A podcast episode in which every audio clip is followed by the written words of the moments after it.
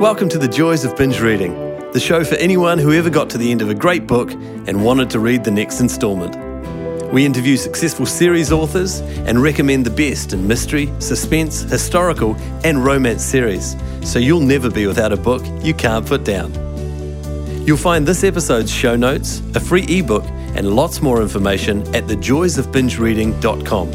And now, here's our show. Lorrie Holmgren's Emily Swift mystery series are cozy mysteries which break the conventions.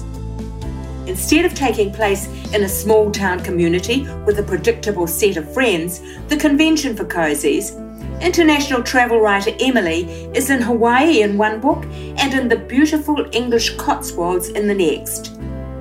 And her armchair travelling readers love her for it. Hi there, I'm your host Jenny Wheeler, and Lorrie talks about her second career as a, an author of fiction and the mystery in her own life that could be a plotline for one of her stories. But before we get to Lorrie, just a reminder the show notes for this episode can be found on the website thejoysofbingereading.com. That's where you'll find links to Lorrie's books and social media, as well as a full transcript of our conversation.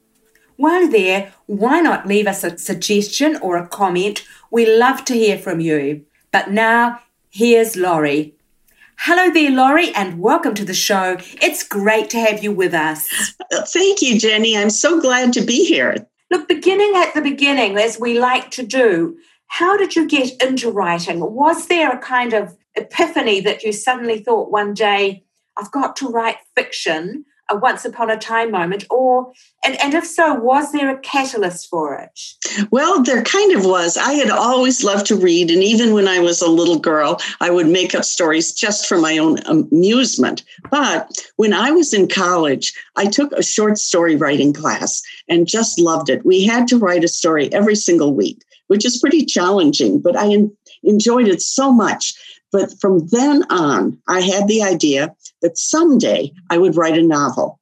And it was just kind of in the back of my head. I, I didn't start right in to do it, but all my jobs involved writing. I wrote ads and news articles and op eds, column speeches, news releases, you name it. But still, in the back of my head, I thought, someday I'll write a novel. Then the real catalyst. I took a week long, very intensive novel writing workshop, and it was taught by Will Weaver, who wrote Red Earth, White Earth. And from then on, I was really serious about writing and really plunged into it. At that workshop, I met other writers and we formed a writers group. We still meet, we still stay together and critique each other's work, and it's very helpful. That's wonderful. I hadn't heard of Will Weaver actually. Have you heard of the movie Sweetland? Yes, I think I have. Yes, he wrote he wrote the story that that is based on. Okay, gravestone yeah, yeah, yeah. made of wheat, I believe it's called.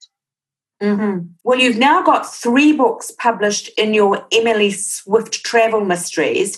And the latest one that we're talking about, particularly today, is A Killing in the Cotswolds. Your central character is a travel writer, and you pack lots of fabulous tourist information into every book, I know, but particularly this Cotswolds one because it's such an amazing area to visit. Is that part of the appeal for you that you get to go traveling? Well, you know, it is a wonderful excuse to travel. But actually, the only time I planned a trip that was on purpose to collect information for a book was my trip to the Cotswolds. My first book, Murder on Madeline Island, I wrote about a place I knew very well because I had been there often with my writers group and I was familiar with it. So it was pretty easy for me to do the descriptions from that. Second book, again, Homicide in Hawaii, I chose a place where I had already gone on business trips and vacations, and I thought it was just gorgeous. And of course, very different from Minnesota. So I could just plunge in writing because it made such an impression on me.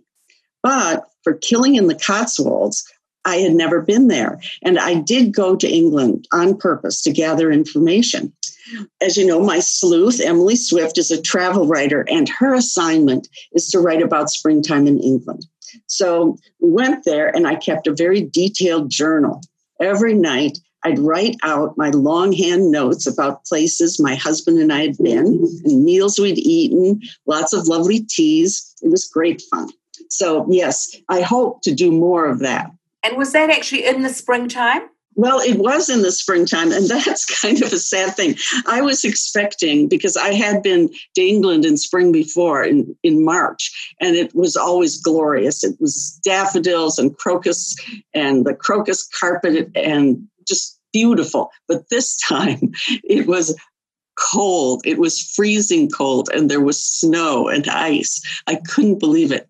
So I had to decide am I going to write this the way I intended to, describing it um, as beautiful and spring like, or should I have Emily shocked and surprised to find out that it's not what she expected? And that is finally what I decided to do there's lots of wonderful destinations or locations there, like the Shakespeare House and all those sorts of things. And you give those a very nice chance for people to learn more about those. Were you an English major? Is that part of what you really love about a place like the Cotswolds? Well, it is. Like my character, Emily, I was an English major. I've always loved Shakespeare. And so going to Stratford and visiting his birthplace was just a thrill. And it's fun for me to work in Emily's literary references and her enthusiasm for books and for English history.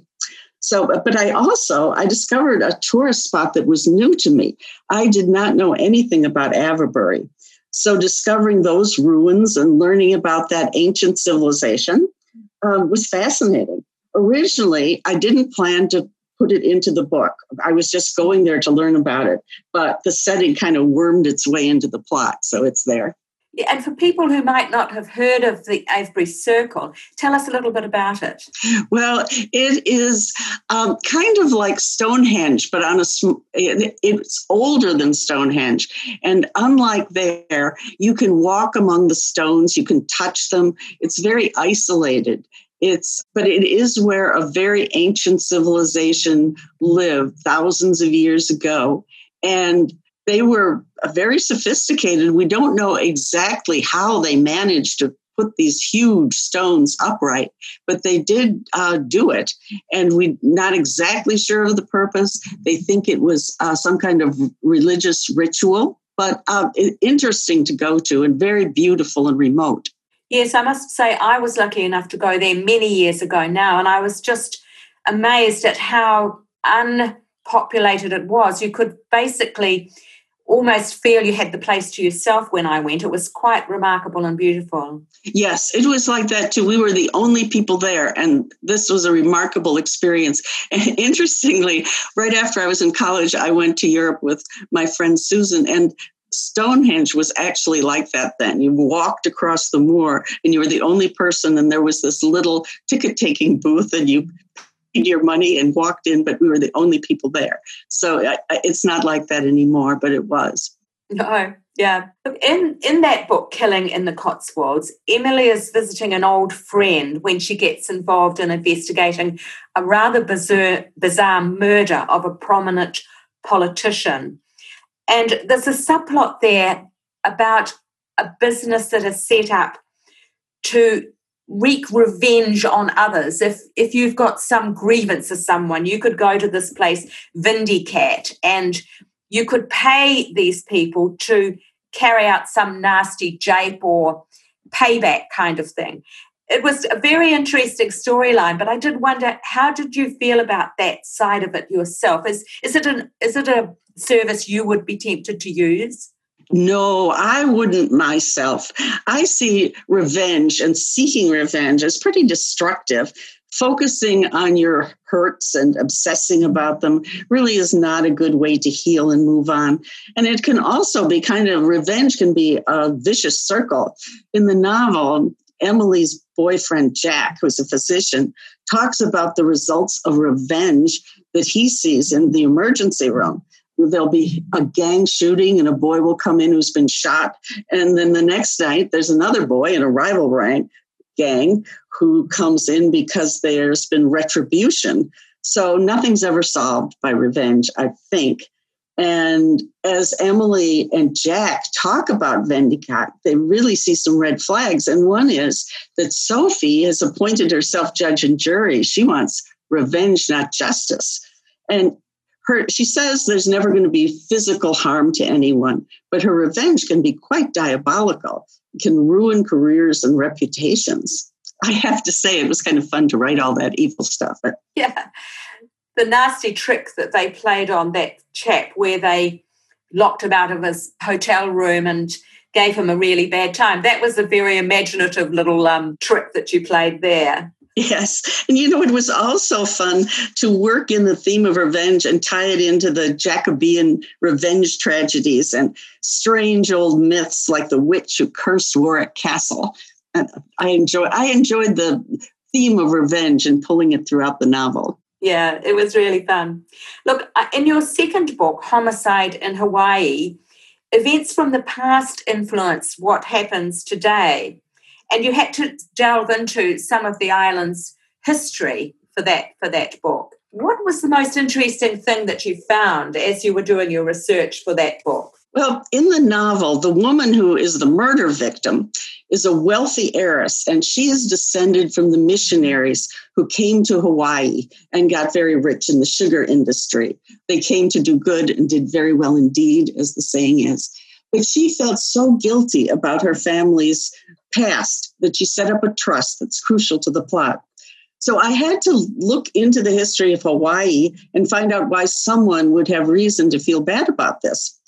What I found was when the new queen came to power in Hawaii, she decided she was going to rule herself instead of letting the group of sugar plantation owners do it. Now, they were afraid this was going to lead to tariffs on sugar and they'd lose money. So they asked for help from American troops and they staged a coup.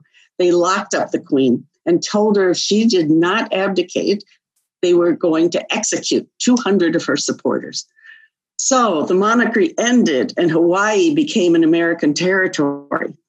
In 1933, the US Congress acknowledged that the overthrow of the Kingdom of Hawaii was illegal.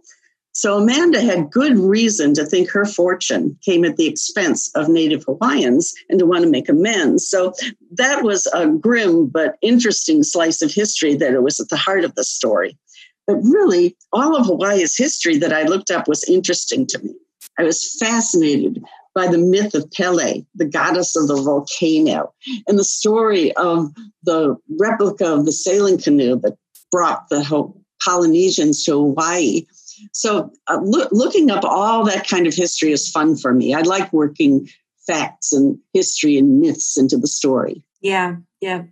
And in the very first book, you have referred already to Madeline Island most people may not know where Madeline, Island even is. Tell us a bit about that. It's near to where you live, isn't it? And you've described it as one of your favorite places in all of the world. Tell us about Madeline Island.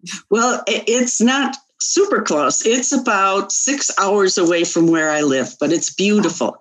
Madeline Island is one of the Apostle Islands in Lake Superior in Wisconsin, a neighboring state to Minneapolis in Minnesota. It is just a beautiful Northwoods area with birch and pine woods, big red rock cliffs, sandy beaches with icy cold, deep blue water. You have to take a ferry to get to the island, and that gives it kind of a magical feeling. You're isolated there, and it's wild and gorgeous. Now, two members of my writing group had places up on the island. So our group went up there to write and to critique each other's work. And we also, when we were there, started hiking in the state park. We went to Tom's Burnt Down Cafe. We did all the things my amateur sleuth, Emily Swift, does in the novel.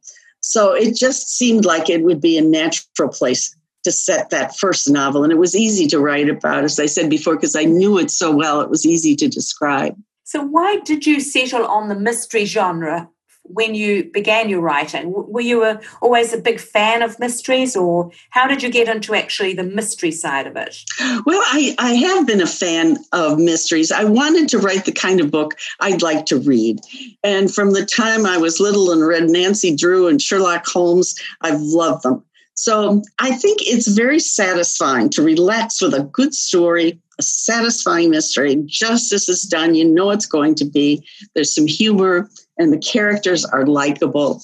So, you know, I do belong to a book group and we discuss very serious literary novels, but I also like this kind of um, little relaxation novel of something that's amusing and fun. And that's what I wanted to write. You want to write something that's entertaining. Exactly. Mm-hmm. Tell us a bit about your journey from that first step of joining a writing, a, a novelist class, to getting yourself a publisher. I gather you're published now by Cozy Cat Press, aren't you? How did that come about?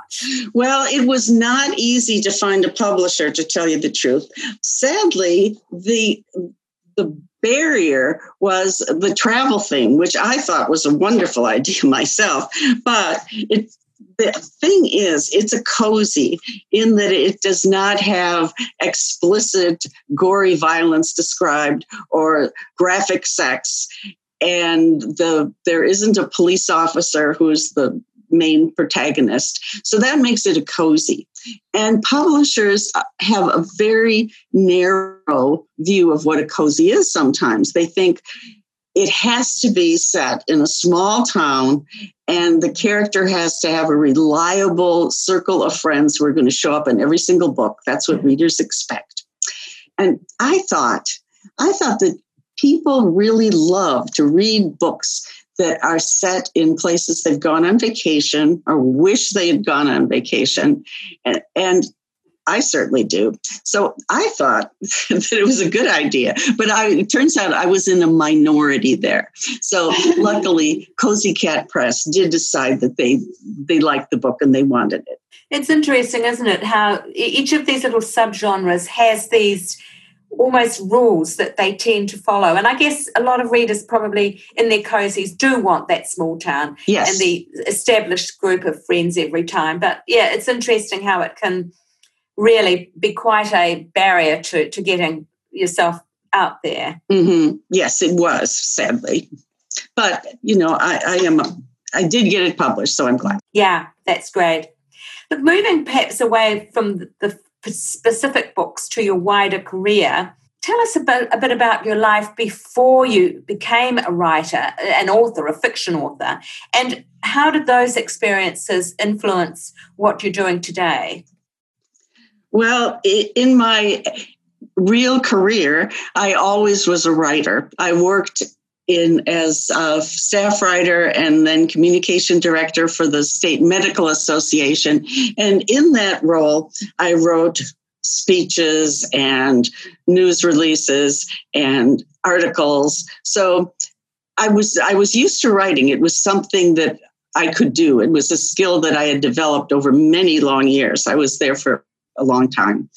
The other thing that I think influenced my writing was the love of travel that developed from my very earliest childhood.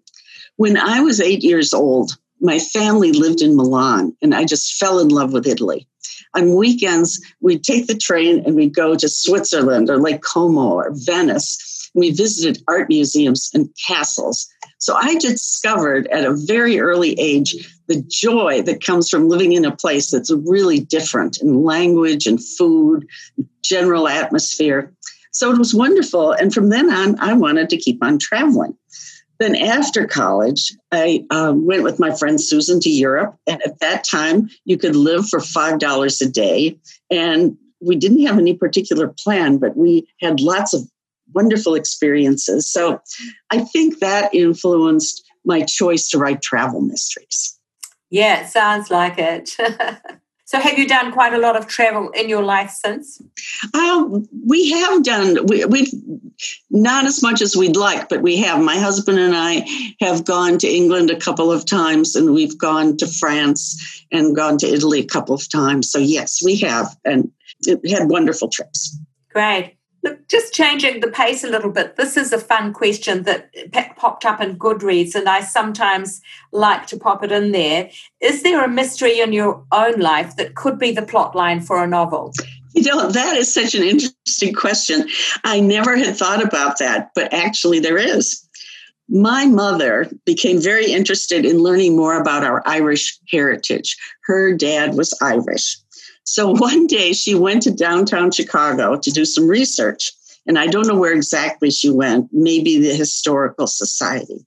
But when she came home, she was badly shaken. She said very dramatically, she was a little dramatic, the veil must be drawn. I will never reveal what I found out today.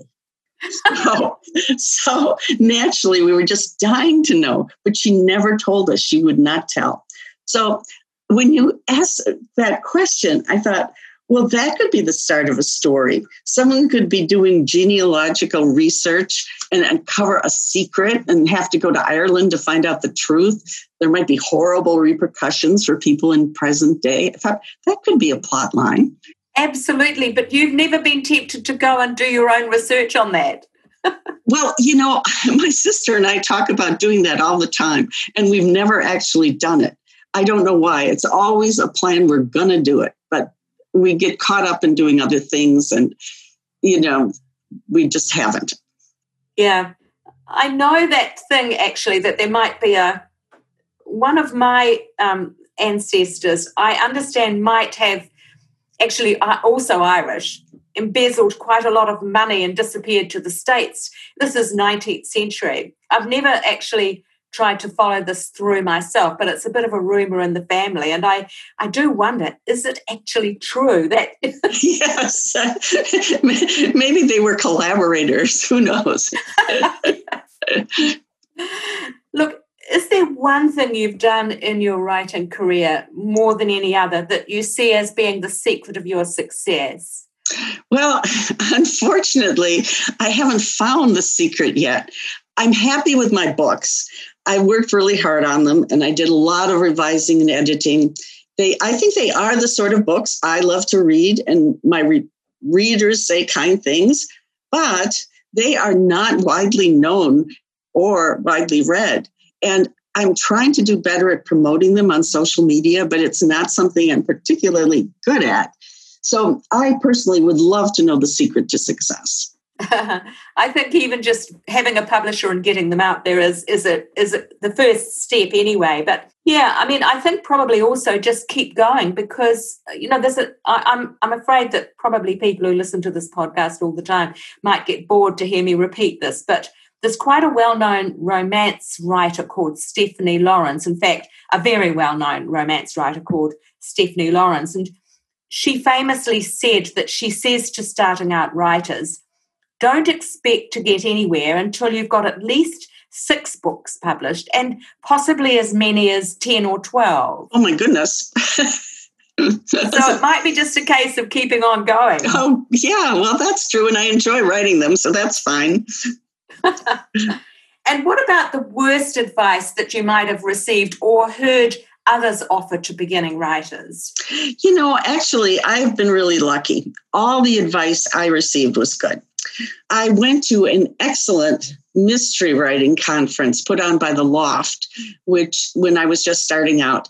And I took classes by William Kent Krueger and Erin Hart, Vince Flynn, and others. And I learned a lot from these really excellent writers. That was very good. And I told you already about Will Weaver and my professor in college, Mildred Walker, who was a novelist. So all of these, all of the people who gave me advice, I would have to say were very helpful and very good. That's lovely. That's fantastic.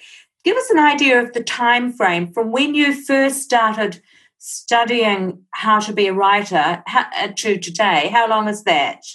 Wow, I'm going to just throw out 10 years. And I'm not sure that's mm-hmm. exactly right, but I think I've been yeah. writing for 10 years. Yeah, yeah, yeah. So I guess the point I'm kind of making is that there's not really anything like instant success, is there? No, no, there's not for not. most people, anyway. No, I haven't found instant success. No. But networking with other re- writers is very important to you. Yes, it is. It really is because um, I think you need feedback from other people to find out if you if you've made clear what you're trying to make clear. If people really are mm-hmm. able to visualize what you've described, and if they understand the characters, and my group is very helpful. They they really come up with good ideas. Are you all writing in the same genre? No. Christopher Valen is actually a very successful mystery writer now, but he does write more of a police procedural. They're very interesting, very good books, and he has about six of them out right now. Then Abby Davis has written a historical novel, and Linda Donaldson is a poet. And then a, a couple of the original members of the group, one who wrote legal satires, has passed away. And so it's a small group now. We've, we have dwindled, but they're still very good. Yeah, yeah.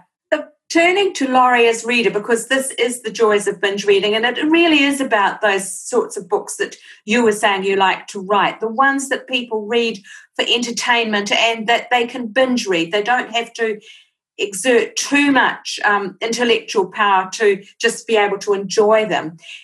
Tell us about your taste in binge reading fiction, and have you got a couple of recommendations for current series that people might be interested in, in having a go at reading? Well, you know, I just discovered a golden age British mystery writer uh, in the Agatha Christie tradition, which I had never heard of before, and I have been binging on her books. Patricia Wentworth's Miss Silver Mysteries. They feature an elderly private detective who I find absolutely delightful. And she's written lots and lots of books, so I am not going to run out of them in a hurry. Oh, that's great. A modern author I really enjoy is Katherine Hall Page, and she's written a number of books. Because her amateur sleuth is such a likable woman, she's just someone you'd want for a friend. You feel like you know her. And so when she's caught up in mysteries, they're very believable, very well written, and I love those. Oh, that's good. Another favorite of mine is Martin Walker, and I know you've interviewed him on your show. I love his Inspector Bruno series, and it's partly because of his marvelous descriptions of the Perigord region in France, the caves and the history and the French food and wine. My husband and I stayed in the Perigord a few years ago, and we visited those caves and we canoed down the Dordogne accompanied by this fleet of swans. It was just a magical experience. So Walker's novels bring this all back, and I just love them. So yeah, he's really into food, and actually, that does remind me that in the Cotswolds, Killing in the Cotswolds, there's quite a few uh, references to lovely English food, afternoon teas and things as well. So you probably share that in common, do you? Oh yes, I uh, I had uh, my heroine Emily try to track down the very best tea time, and of course she didn't because she loved them all. But I kind of feel that way myself. They were just marvelous. It's interesting to hear an American appreciate tea too. Oh, you know, I love tea time. Well, I always have it at home too. That's interesting, yeah. Look, circling back, we're starting to come to the end of our time together. So, just looking back over this last decade, um, actually, when did you decide? How long ago did you actually go to full time writing? Um, it, it actually was about 10 years ago because that's when I retired. And okay. before that, I had a very busy job and really didn't have time to write novels. So, looking back over that 10 years that you've been writing, um, if you were doing it all again, is there anything that you would change? And if so, what would it be? I can't think of anything I would change in the past 10 years. I've uh, really enjoyed the, having the opportunity to write and to devote myself to that and to travel if I looked back, you know, over my whole life and said, what was I going to change?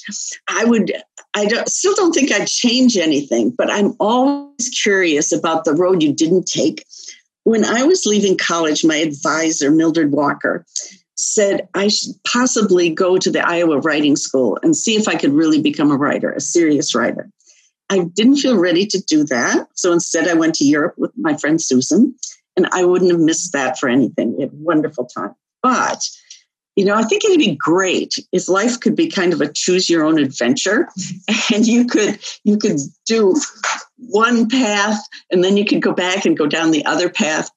I sometimes think writers create their characters so they can just kind of vicariously live out other choices, other realities that they're not really part of. When you feel one life just is not enough. Yeah, it's interesting you say that because I, I know a couple of years ago, one of the books that won an award in Amazon had exactly that as a plot line that people had the opportunity to change just one thing in their life, and then the story was about sort of how that made a difference to the whole picture. It's quite a fascinating idea, isn't it? It is. It is. Yes. And what was that writing school that you mentioned? I don't know if I've heard of it before. The Isle of Writing, was it? What's uh, that? Oh, the Iowa Writing School. Iowa. Oh, Iowa. sorry. Yes, yeah. yeah, yeah, yeah.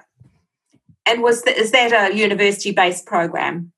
I think it is. And I did not look into it, but famous writers very often will say they came out of the Iowa school. So Okay. Yeah, yeah.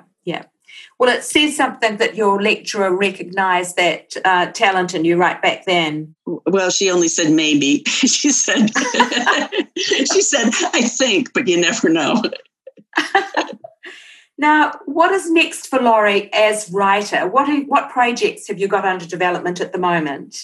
Well, I have an idea for a fourth travel mystery, but I'm kind of stymied by the pandemic.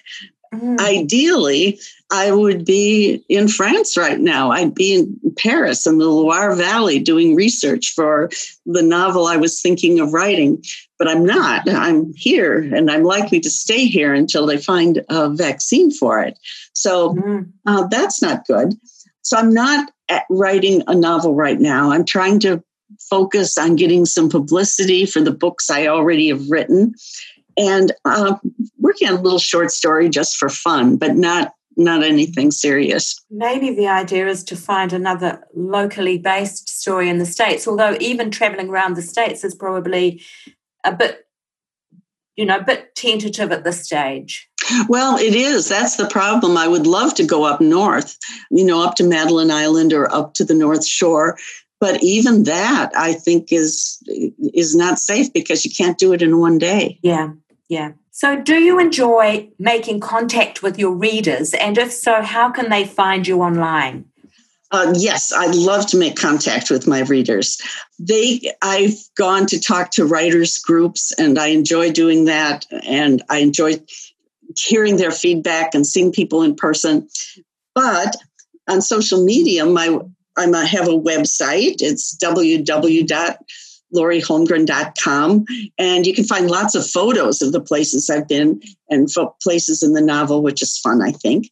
I'm on Facebook as Lorrie Holmgren author and on Twitter and Pinterest. My books are for sale in print and Kindle on Amazon and Amazon UK. So, and Lorrie is L O R R I E. So sometimes that it's hard to find someone with an oddly spelled Lorrie, but that that's me. It's a funny coincidence, but I've I've interviewed another writer called Lori just last week. After you're the first two Lauries that I've ever met, and and just happened to be in the same couple of weeks. So it, it's just and her name was spelled L O R I, just slightly different from yours. So, yeah, yeah.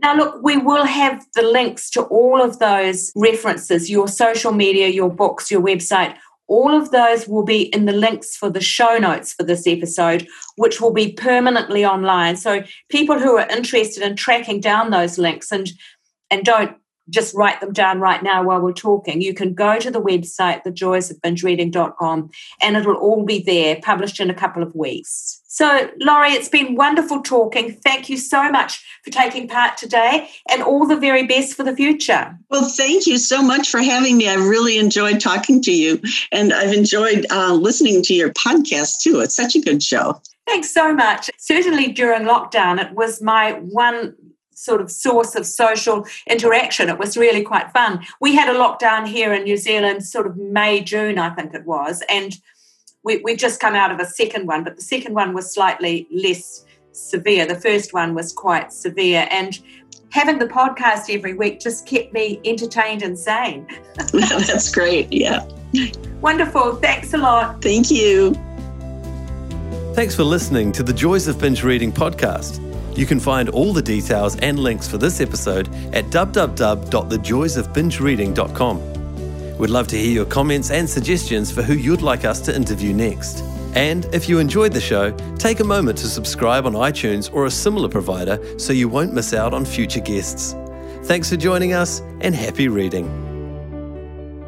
The Joys of Binge Reading podcast is put together with fantastic technical help from Dan Cotton and Abe Raffles. Dan is an experienced sound and video engineer who's ready and available to help you with your next project. Seek him out at dcaudioservices at gmail.com. That's D for Daniel, C for Charlie, audio services at gmail.com or check our show notes. He's fast, he takes pride in getting it right, and he's great to work with. Our voiceovers are done by Abe Raffles, another gem of sound and screen. Abe has 20 years of experience on both sides of the camera slash microphone, as a cameraman director, and also as a voice artist and TV presenter.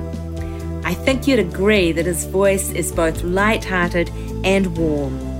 He is super easy to work with no matter what the job. You'll find him at Abe, A-B-E, at pointandshoot.co.nz. As I say, the full details in the show notes on the website. That's it for now. Thanks for listening. Hopefully, see you next week. Bye.